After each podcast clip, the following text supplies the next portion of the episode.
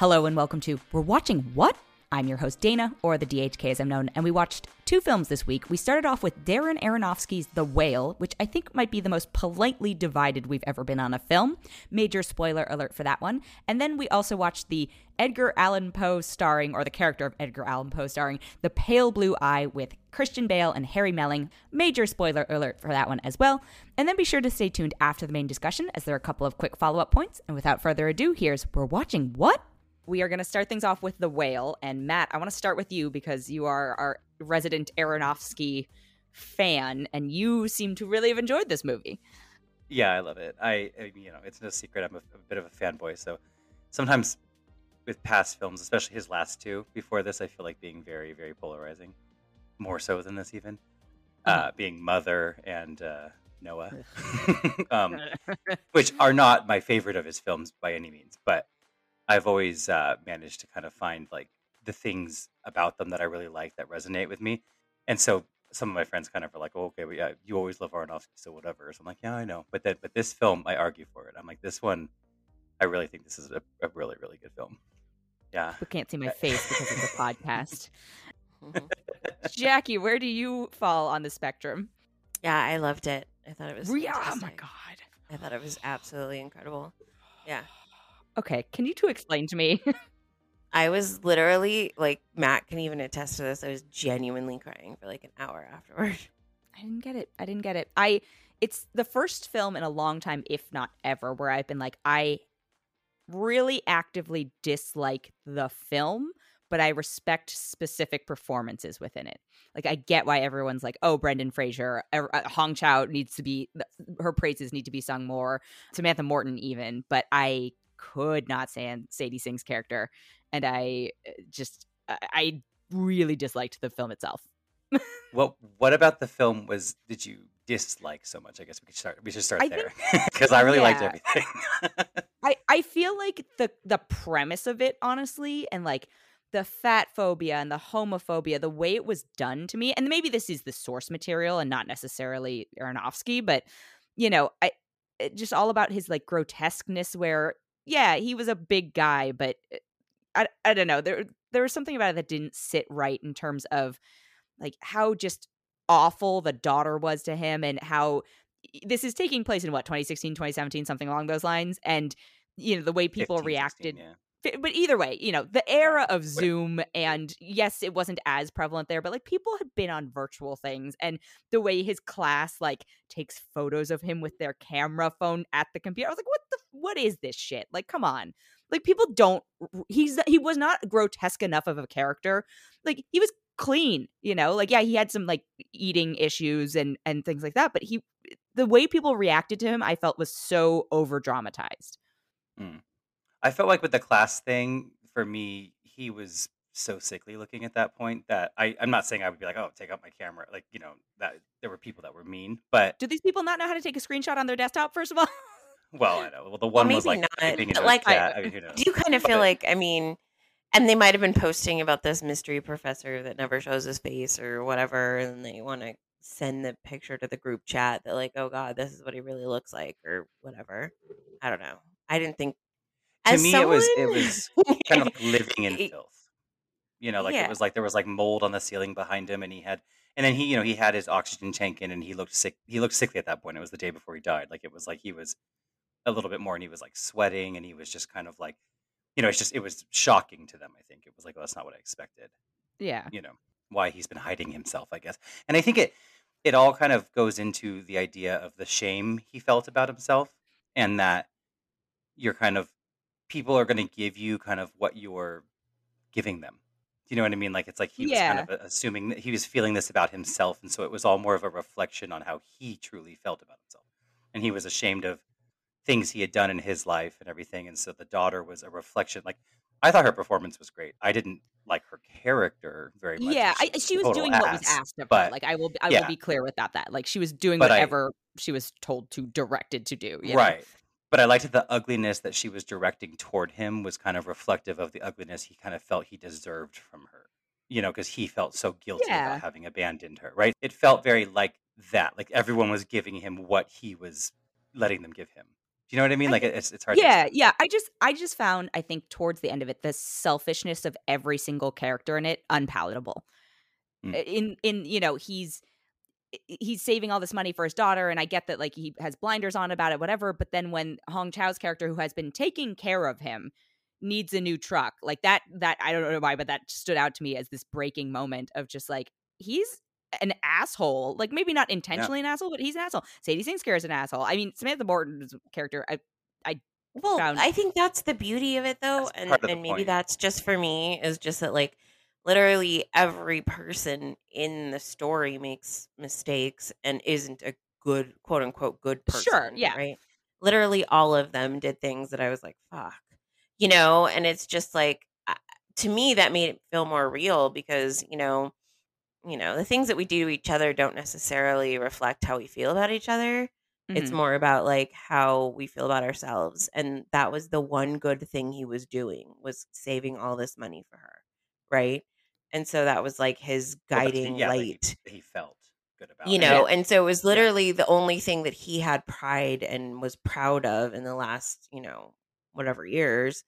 That's where that comes from, right? And she watched her brother starve himself to death, and so she still feeds the man who's literally killing himself by eating too much. Yeah. You know, and it's like but she's there for him in a lot of ways that most people wouldn't be and she's you know and so it's like every single person is ridiculously complicated and i loved it. And like like sadie's character yeah she's a shithead right? Like no one can ignore that but she had soft moments where you knew that she remembered a father that loved her at some point right? Yeah. And and like the pain of that and and stuff and i don't know did he deserve he didn't deserve more, you know? And it's like, I, I, I don't know. Yeah. Well, I think, I think she always remembered all of it. She was just acting out of out of anger, and I think that the whole thing, yeah, the whole point of everything, angry. was just that for every single character, including the, the missionary kid, who I thought was the weakest part of the whole thing. But I, I mean, I was like, where did this come from? yeah, I mean, you know, I thought the weakest story point, but also the weakest actor in it too. Like he was fine, but everyone else I thought was so good that he was it, it kind of got steamrolled a little in that way. But I felt that it was just supposed to be like this exploration of just like different ways of processing grief and some of the grief is is is brought on by oneself some of it is not but everyone's just processing it in a different way and we're getting this like look at all of it and i like so much that our main character who i was sobbing for brendan fraser you know charlie here charlie right? Yeah charlie I have no idea.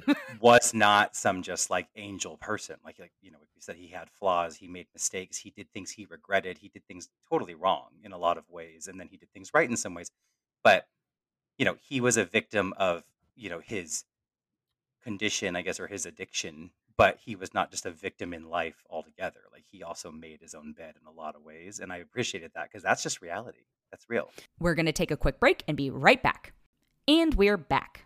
Yeah, I, I think one of the things, and I will acknowledge a, a liberal bubble bias here.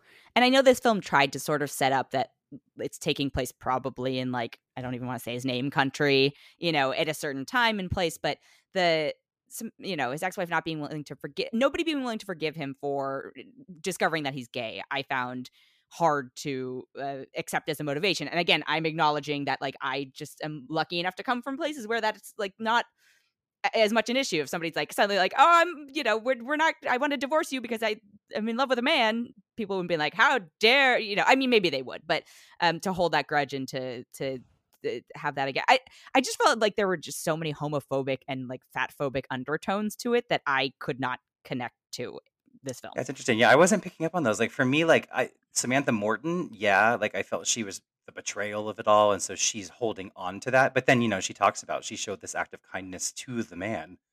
You know like when she saw him yeah. it was like she wasn't actually like oh i don't i didn't get this like i hate gay people thing from her as much as like i'm so upset and then i was embarrassed that like i married someone who who wasn't even straight. Or in a time where some people think people can be turned right? It's like yeah. it it she's she's being selfish about how she looks at the embarrassment of it but it was something mm-hmm. where he broke her heart like she was in love with him i think you know it was like and yeah, then i felt just, the daughter it, well, i don't think she, she really ruined, cared at all it he ruined the whole future of her life i didn't think yeah i didn't think the gay part of it was the main crux of her problem with him.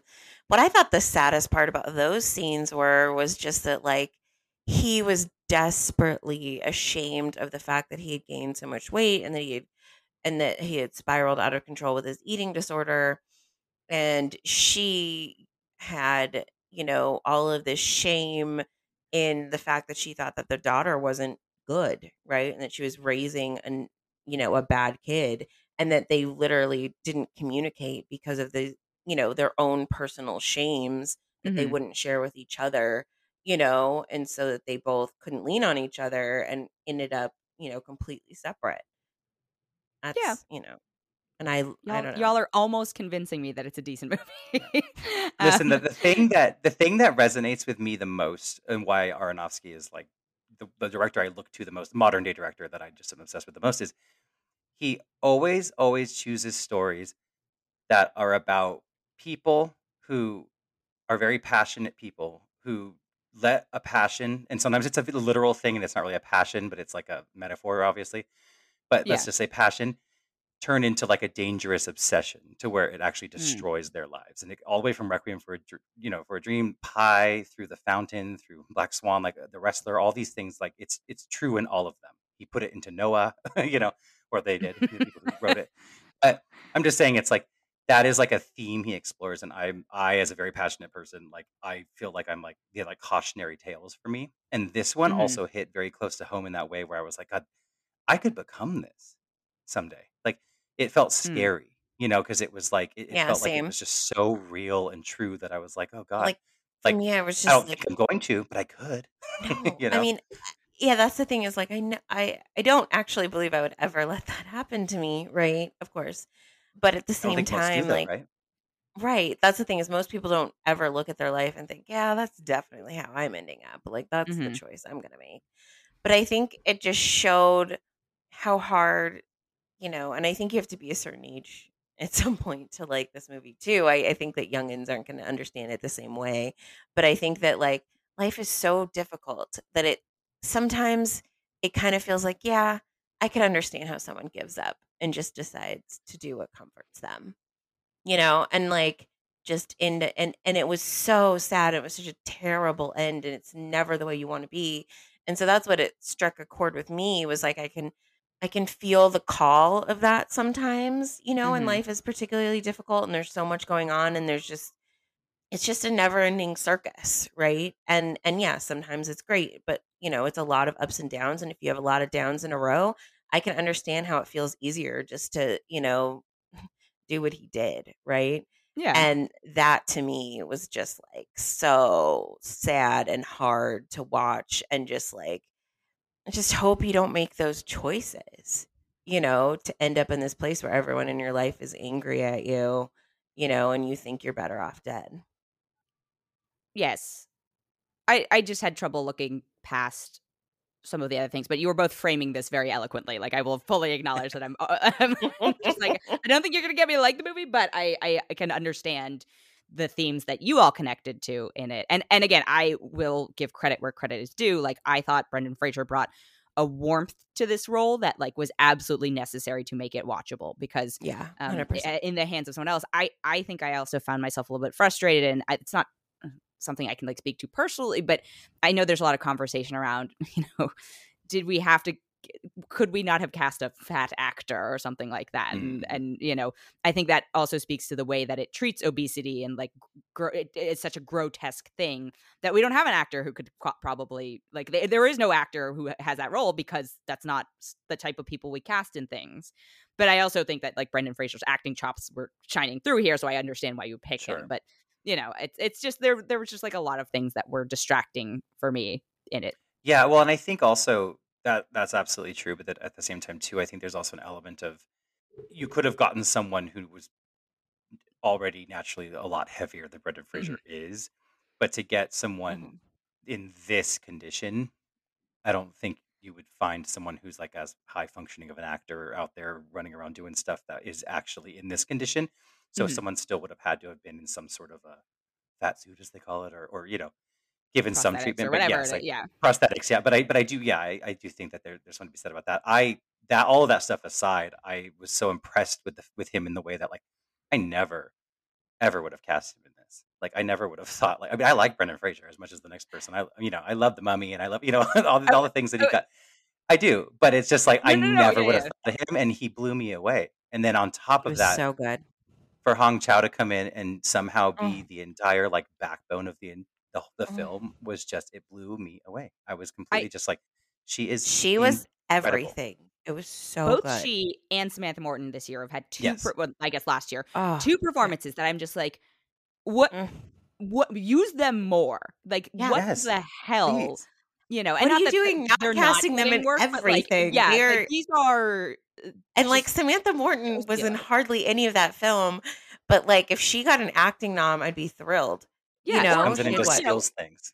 and she still said stole she's the like whole she has show. the best she has the best scene in she said in a film full of like Oh. female performances you know Mm.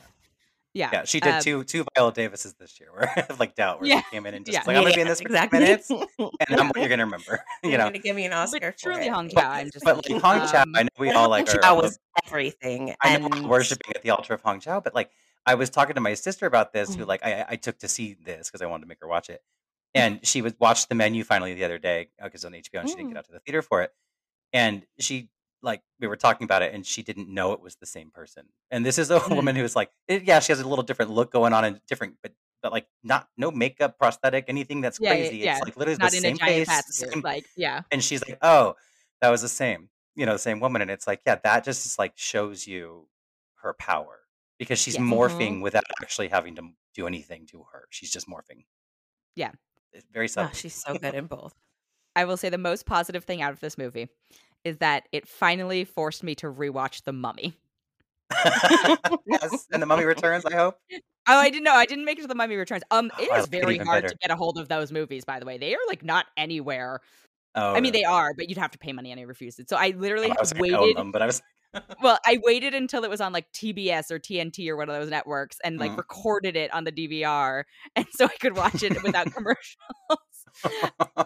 but because you know the internet's constantly joking about not joking but they're you know like oh you know if you if you grew up with the mummy like congrats you're bi now or whatever it is you know uh, oh yeah it was part of our sexual the internet jokes that- yeah um, so i was finally like you know what i need I, I that movie scared the shit out of me as Yeah. you can imagine when i watched it i think i even watched the second one i was like why did i do this to myself like i hate Yeah. this so much i hate the bugs i hate the crawling on the but yeah i rewatched the mummy as a byproduct of the whale so congrats darren aronofsky i'll give you that one and and you know and thank you darren Aronofsky, right like at that point I mean, thank you for well, well, I will say time. thank you for putting Brendan Fraser back on the map because uh, he does seem like a right, yeah. lovely human being and like deserving of more opportunities. does, yeah. Yeah. And I will say, like, uh, you know, the Rock CGI Scorpion King thing at the end is a little too much, but the Mummy Returns I like even better than the Mummy. I will say, which is very rare for. Well, I'll have to watch it because also you you know do The it. Rock was really the, was the like- entry point for that that you should have was like, with. Scorpion, you know, hello. That's that would be your film. Hello. That's probably why you convinced yourself to watch it back then, even though the first one scared you. yeah, I'm trying to think. Like, did I Yeah. even watch? I I don't know why I would have thought like, you know what, this seems like a me friendly movie. Because the Rock. like this is gonna haunt. No, this is the first one. I mean, like this is Oh, just oh, oh. gonna haunt my dreams. Like, Yeah.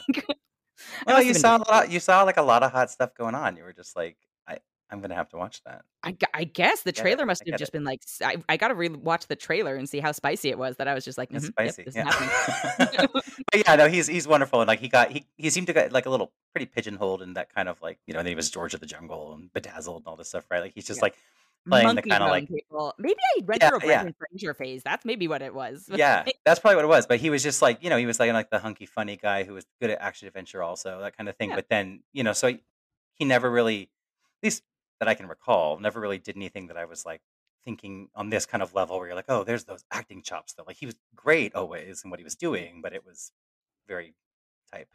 yeah, you know. was- was so I just I never would have thought of it for this, but Yeah, it, it worked really well. I hear I hear the criticism so in that in that way. It's sensitive, you know, so I get that. But he was just so good.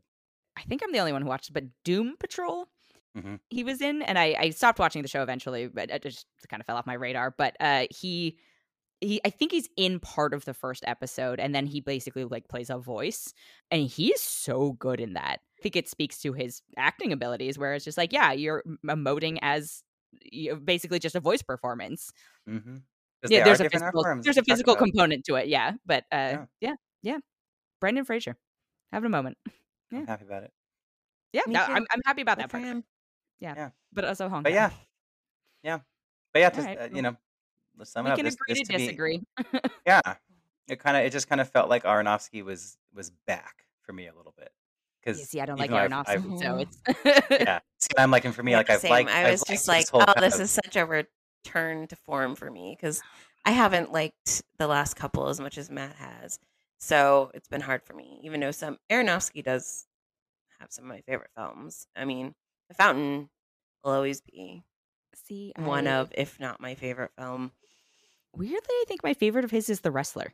Yeah. See, and this, this what's funny about that, we said that, Dana, is like this called back most to the wrestler for me. It was like the wrestler mixed with like Steve McQueen's Shame. I, you know, like in, oh, in love, tone and shame. yeah. Well, Shame Steve is incredible, but yeah. in tone and kind of like you know the shame, I guess, that the main character is feeling over just who he is. You know? Yeah, um, I I feel like I do, I'm not familiar enough with like I don't I don't think I've rewatched a single Aaron. Yeah. I'm also not somebody oh, who's yeah. like super prone to rewatch things, but sure. you know, I think Black Swan is probably the one that like sticks in my brain the most. But mm-hmm. I don't think I finished Mother because I was just like, no.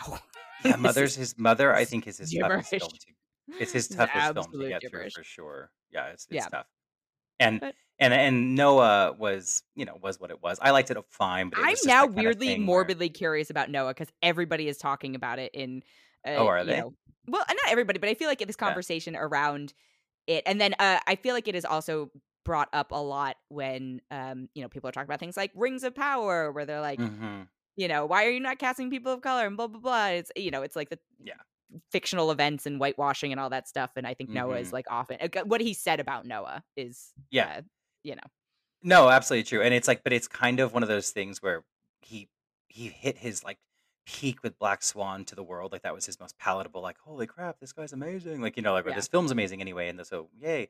And then Noah, he had like a budget so yeah, we you kind of see what happens when when the indie filmmaker gets that budget, and then you're kind of like, oh, maybe we don't need to give you that budget because maybe you're better when you have to be imaginative. yeah, well, no, yeah, I think constraints are like a really valuable yeah tool. and so Noah's kind of that experiment. I think that came from Black Swan, but yeah, I mean, you know, I don't love them all, but I've I've liked his trajectory fine, but this felt like a nice like, oh wow, like back to the roots, the bare bones kind of like mm-hmm. I'm just going to tell you a really personal, gritty story that's about people, and it's you're going to yeah. dig it or you're not, you know. Yeah, that's very correct. You're going to dig it or you're not. and I love that.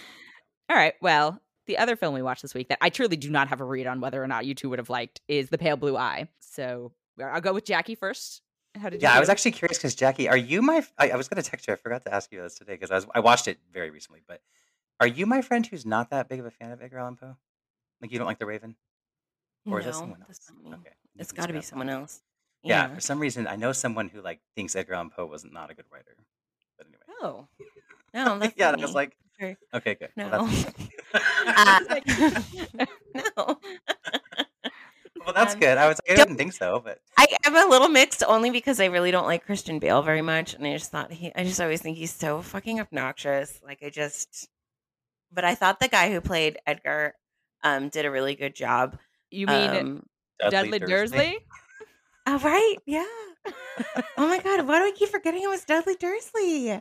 Honestly, that's so weird. Of all the people to come out of the Harry Potter franchise, to eh, have it be Dudley Dursley, who's in, been in like the most prestige projects, is uh, uh, such an unexpected move. like, it truly would have is. It truly, truly is. But uh, okay, so did you like it at the end? By the end? Um, yeah. I mean, uh, watchable enough. I'm not like obsessed with it or anything, but okay. Matt, I didn't. I was. I was. uh I, I wanted to, and I. I was okay with like tonally. I was like into enough of it. I like. I thought it was pretty. I thought it was shot nicely, acted well, but it was so dry. And then it took so long for me to really start caring about anything because it, it just you know, I get it. It wants to set up the mystery, being, you know, like, oh, this is everything. But Yeah. it was like it was taking like we were like a half hour in, and I like didn't know these So people. long. It was like, Yeah. why aren't you telling me anything about anyone in the movie? You're just like having showing me these little investigations and stuff, and I was like, okay. Then we got there, and then it was like, this is pretty much exactly Tim Burton's Sleepy Hollow, and I was like, by the time we were like talking to Gillian Anderson, I was like, she is giving major like Van Tassel. Like I was like, if she is orchestrating this whole thing, and then they start talking about like pacts with Satan and all this whatever. And I was like, if she is Mhm. orchestrating this whole thing, I'd be so upset. And then it was more of a family affair, right? Yeah. And Mhm. you know, and even Leah, it was like they were saying things to her, and oh, you are you talking, communicating with dead people? Whoa, whoa, whoa. And it's like very Katrina Van Tassel, and I was like, okay, this is too much. And then it was like, but you know, even though it was a family affair at that point, it was very much okay. This is still Sleepy Hollow, and then it's like, wait, but let's make sure it's not. And so then they give us this ridiculous twist that is so unnecessary, mm-hmm. and I I hated it. And so yeah, I was really not happy. Okay, so you did not like, yeah. Yeah, I- it was bad. Ironically, I'm glad I brought up the mummy earlier. So I, I felt like I wanted this. I didn't know anything about it going in, and I, I found out later that it was based on a novel. And I, I was like, oh my god, I didn't realize Edgar Allan Poe was a character in this. I wanted it to be supernatural camp, or I wanted it to be more of like a straight up, more logical, less satanic mystery thriller. But the fact Mm. that it was trying to walk this like line in between, I just found uh, compromised the whole thing. I was bored. I was so bored by it because I was just like, you know, you have this basically like a Benoit Blanc esque character, having just watched Glass Onion like around the time that I watched this, that they don't, like you said, they don't give us a lot of details on. It. I was like, why would he know these things? Like, how would he have these training? Like, what? Okay, cool. His like, you know, wife uh, or not? Yeah, his wife left. I, don't- I don't know. You know, they just give us like weird tidbits that don't explain to me how this man would know these things and know more than like the doctor who does the autopsy. And then suddenly they introduce, you know, the occult and Robert Duvall in the most bizarre stunt casting ever. I was like, who did he owe a favor? Is my question. You know, and then like the, but then it wasn't ghosts or it wasn't, you know, whatever it was. I was like, "I- what, what's the point of this? Well, it was like the whole thing was the whole film was just about Christian Bale's character just looking for an alibi to pretend he didn't murder people, and he just magically stumbled across this satanic cult family who was Yeah. targeting the guy he randomly decided to hire to help. Like Yeah. it just was. It was too so, like, convenient let's and, just like, make this yeah. convenient real quick because we don't Yeah. want it to be Tim Burton's Sleepy Hollow. And I was like, well, and also they're like, how do we explain the two of them? Uh, you know, how do we put these Yeah. two characters in each other's paths in the weirdest way possible? Well, yeah, and then Edgar Allan Poe like figuring it out at the end that like what happened and all. But it was just like, how would he piece any of this together? It just was so Yeah. like too much. And I also, I don't know, I also might be too close to. I like Edgar Allan Poe a lot, and I like, have researched things for research papers about him in school back in the day. But we were like, he's like a distant cousin apparently of the family, like oh, to Okay. mom. So like, we- I was as a kid, I- we were like, I got it, I liked him, and then I yeah, so I did reports on him. So I might know too much about his life, but I often don't like when you take a real historical figure like that and then like put them in a totally fictional story. You know, Well, like I get why like if you were going into it, I was like, Yeah, it's silly. Is this? And again, I'm not. I don't. I think Poe is a good writer. I'm just not familiar with a lot of his work. Like, I don't. It's not Yeah. my genre, and so I was just like, is this based on one of his stories? Like, is this an al- like? Are they alluding to one of the things that he like? What? And, and, you know, I know Yeah. they eventually brought it around with the like, "La no. I could. I just. I was like, this is so paper thin that. well, and the and the the weird thing is, is eh, Poe is is largely credited with like writing the first true detective story, like uh, that we know of, Mhm. of Oh, an I author did not know having, that. having done murders in the room Rue morgue, you know, like, and it's like so that's like a short story he wrote, but it's been a film and stuff with Bela Lugosi and things like that back in the day. But so I felt like they were like trying to let's let's have him be in it and like pretend like maybe this is where he got the inspiration to write that story or something. Yeah, Mm. that's what they were trying to do, I think. But it didn't it didn't feel it that only feels obvious to me if you know that tidbit of information. You know what I'm saying? Like it didn't feel like that was yeah, like yeah, because I sure didn't know that. Like, but it didn't feel like they were successful in doing that. And and and in that also I I feel like the twist with Christian Bale was just to make sure we, this ends up being Edgar Allan Poe's film. Like that character, because otherwise Right. it wasn't his movie. Mhm. you know, yeah. and so it had to be okay. So I toward halfway toward the end, I like I actually predicted Christian Bale was bad in some way because I was just like, well, this they're shaping this to be a thing where Edgar Allan Poe is going to come out of this and write you know, Mhm. detective stories. Yeah, 100%. Yeah. Either way, I was just like, this is just this just feels so formulaic and cookie cutter trying to piece things together. I didn't clock that, but I also don't think I was paying as close of attention because at that point I was just like, Meh. but also it's it's it's one of those because we did talk about a who done it recently. You know, I I didn't feel like the clues that Christian Bale that that it was going to be Christian Bale until the very end like were fair to like us as an audience to be like, ah, no. it's definitely Christian Bale definitely did this. It's oh, like, yeah, they yeah, they did the thing at the end where it's like, here's the mystery magical reveal. I was like, no, okay. I only thought about it because of what I just said. Like, but if I didn't, yeah. you know what I mean. But if I didn't, it's like if I didn't know, right? If I didn't theorize, they're trying to do a little prequel to to Edgar Allan Poe's writing those kinds of stories. I wouldn't have ever ever thought about it because it wasn't apparent at all that you would even why because it's also, too convenient otherwise, right? Like it's too convenient of a yeah. plot for that to be the thing.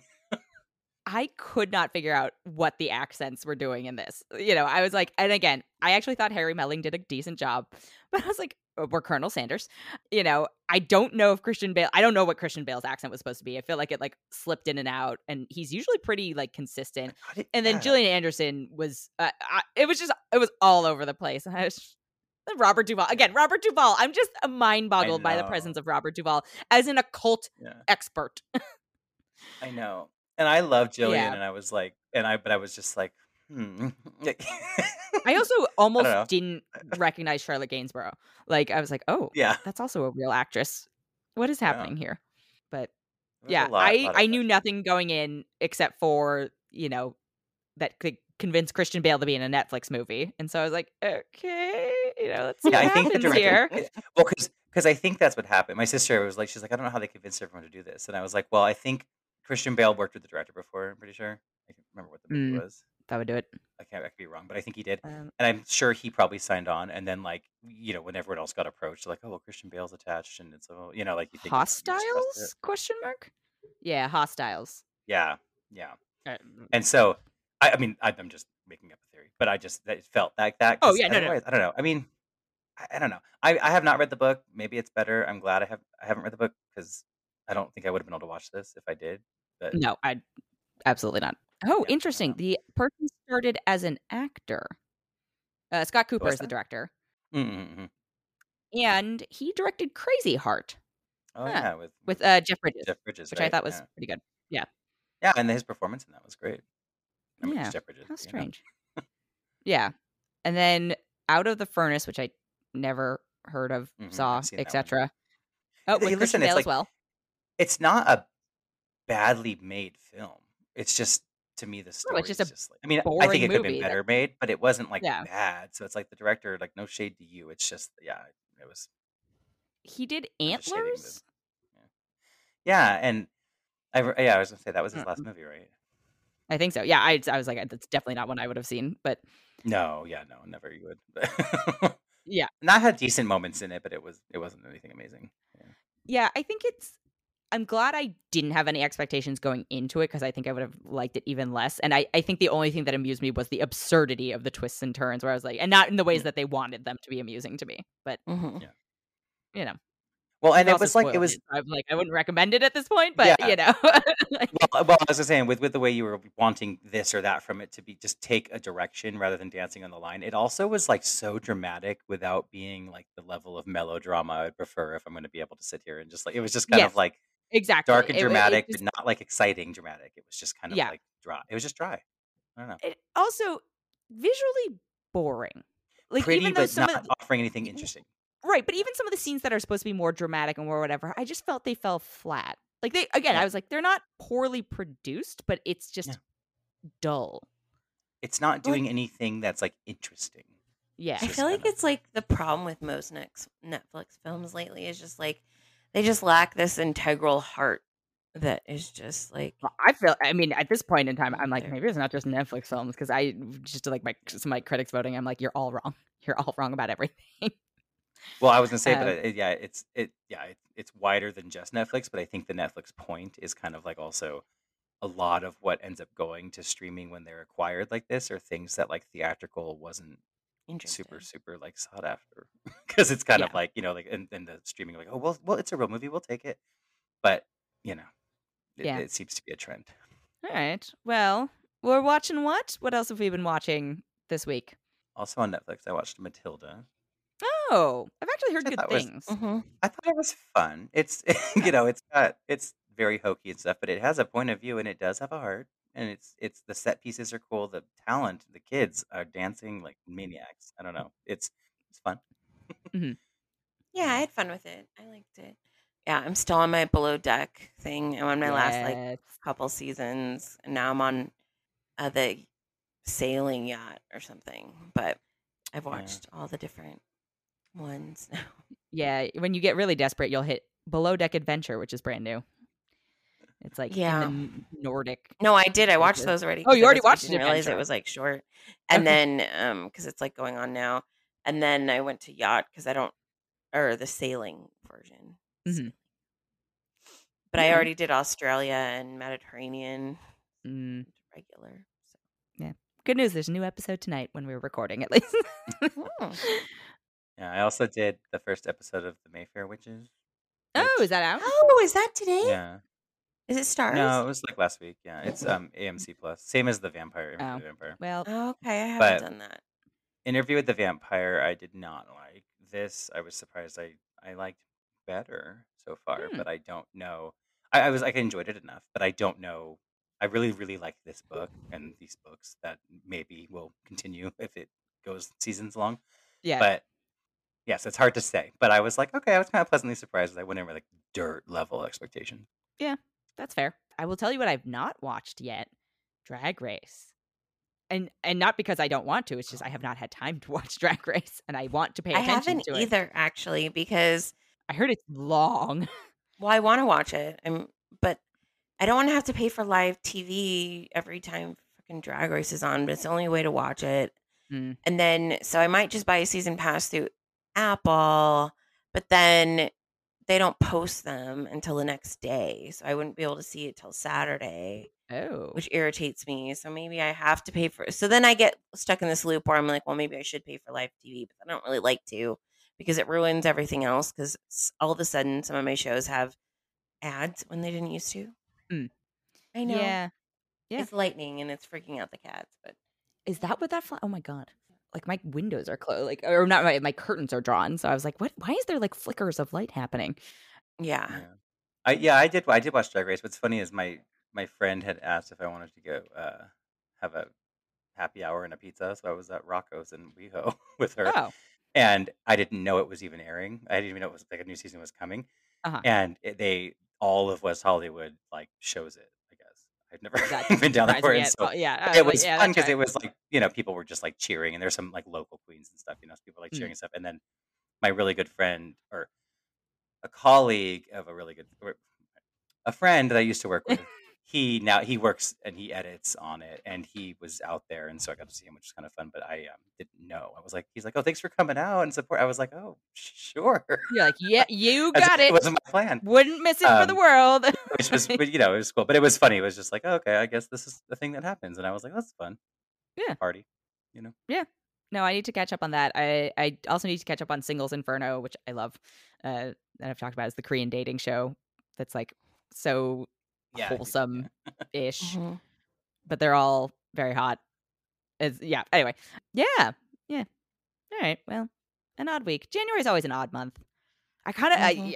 I I am trying to decide if I'm going to see Megan. And Oh, I watched if- Megan. If I can I went to a handle, if I can handle seeing Megan, I think is that. Well, actually, Matt, can I handle seeing Megan? You would, you know the answer to this question then. I would think, yeah, but I, Yeah. I don't know, because sometimes I don't know. Like, there's a few little jump scares, but it, I didn't. I thought I didn't think it was scary at all. But I, you know, Yeah. Well, uh, we have different definitions. of yeah, that's so- what I mean. Like, can you handle something like Child's Play? I mean, it's PG thirteen. no, so of course like, not. Of course, I haven't seen Child's Play. Well, then probably not. It's kind Yeah, of like know. that, you know. I know. I find I find the, the design of Chucky more upsetting than I find the design of Megan for some reason. oh, interesting. Yeah. Also, I feel like Chucky's like weirdly perverse. I don't know if Megan is or no, but I I always found like it extra off putting. Yeah, she. I found her off-putting, but in the ways that they want. you no, no, I found but, Chucky. I yeah. find Chucky like particularly off putting. Oh no, I know, but I, I was like Yeah. Megan. I found very off-putting in ways that I think they want you to find her, but I just, um, but mostly I thought it was funny. But I was Yeah. also like just kind of like melting away, just like what is happening? Like what am I watching? like why? That's well. That, yes, that's why I want to watch it. That's why uh, you know yeah. I'm like, hmm, is this a mummy? Is this my mummy for the next twenty years? Why? All right, you know, yeah, the, the yeah. one, the one pseudo horror. The one thing I do, the, the one, yeah, yeah, yeah. I like how I totally blanked that out until you just said it. Yeah. All right. Well, we'll continue watching things. Thank you both. Thank you. Thank you, as per usual, to Jackie and Matt. And now a follow up point. I don't know if it's going to be quick, actually, because I certainly went down a rabbit hole around it. And it has to do with Darren Aronofsky and the Noah screenwriter Ari Handel and their position on diversity and inclusion and the casting of Noah, which is somewhat of a tangent off of the whale, but I think it's important to address because it speaks to a lot of the issues that we talk about constantly in terms of, you know, representation and inclusion in film. So Ari Handel, the screenwriter, said, "As a mythical story, the race of the individuals doesn't matter." And then he, the full context of a quote is, "I'd actually like to respond to that because the comments I made, people took offense at, and I felt badly about that because I felt things that I had said had been interpreted ways I didn't intend."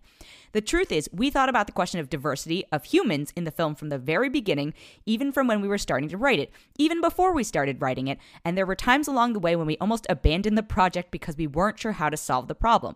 And the problem really comes down to this for us. You know, this is the story. The story of Noah is in this story, God, the highest moral authority of all, says very clearly that one family is good and deserves to be saved, and everybody else on the planet is wicked and deserves to die. So those are really high moral stakes. And what was clear to us and essential was that we could not, no matter what, show racial differences between who lived and who died, or we'd be making a terrible, terrible statement. But the problem is there's eight people on the boat, they're in one family, and they're almost all of them from the same blood, you know, related by blood. So there's no way to even come close to showing the full diversity of human beings on the planet amongst the survivors. So actually, what we did is we went the other way and we looked to make a cast both on the boat and off the boat who had as little difference as possible. And I want to be clear that there's no reason the cast had to be Caucasian. We could have cast any Noah and built the world around him. In the end, as you know, we cast Russell Crowe, who is a tremendous actor and was a great fulfillment of Noah, and the rest of the casting followed from there. And then Darren Aronofsky followed with, you get into, I think Ari said it perfectly, becomes an issue because once again, it's about, you know, is it historical or is it mythical? For us, I think the way we got out of it was saying there's no solution to it. And as Ari said, we nearly abandoned the project several times because we knew it would be an issue. But it just came down to we felt that it was something I was very passionate about since I was a teenager telling this story, and it was something good would come out of it. So basically, they're saying that white people should stand in for good and, uh, you know, effectively whitewash all of history, whether or not it's mythical or supposed to be based in history. So then Ari Handel went on to talk about why there was plenty of diversity with the animals, but none when it came to the people. And I want to credit journalist Christine A. Scheller, who uh, had to, who did this interview with him, and he said from the beginning, we were concerned about casting the issue of race. What we realized is that the story is functioning at the level of myth, and as a mythical story, the race of individuals doesn't matter. They're supposed to be stand ins for all people. You either end up with a Benetton ad or the crew of the Starship Enterprise. You either try to put everything in there, which just calls attention to it, or you say, let's make that not a factor because we're trying to deal with every man. Look at this story through that kind of lens is the same as saying, would the ark float? And is it big enough to get all the species in there? That's irrelevant to the questions because the questions are operating on a whole different plane than that. They're operating on a mythical plane. So, the whole point to me, though, is that you've just said it doesn't matter you know they're they're representative of every man and it's a mythical story. So what is to say that this family cannot be of the same blood and look different? Plenty of films do this all the time and i think it just comes down to a race bias of the filmmakers being like it's just easier to have white people represent everybody and not realizing what impact that has on everybody else and how that makes us feel not represented. And i know it's a mythical story. I am not someone who comes from the school of the Bible is real, but representation on screen is real. And so if it doesn't matter and it's mythical, why are you choosing to still perpetuate white only casts? That's my biggest question with this type of thing. Obviously, this film is several years old at this point and, you know, didn't do particularly well on its own. That's a separate point, but I think it goes back to, you know, the choices that some of these filmmakers are making in terms of their casting and not trying to push the boundaries. And like we were saying with Brendan Fraser, there's nothing to stop you from casting a really good actor in a role that fits really well for them. But there's just a laziness when it comes to trying to expand beyond the scope of what you know and what you're comfortable with and what, you know, you are representative of because you have been in the majority and you have never felt that marginalization of not feeling represented on screen. Okay, that's the soapbox for the episode. Thank you so much for listening. If you enjoyed it, we would love it if you could leave us a five star rating or a review or even consider subscribing.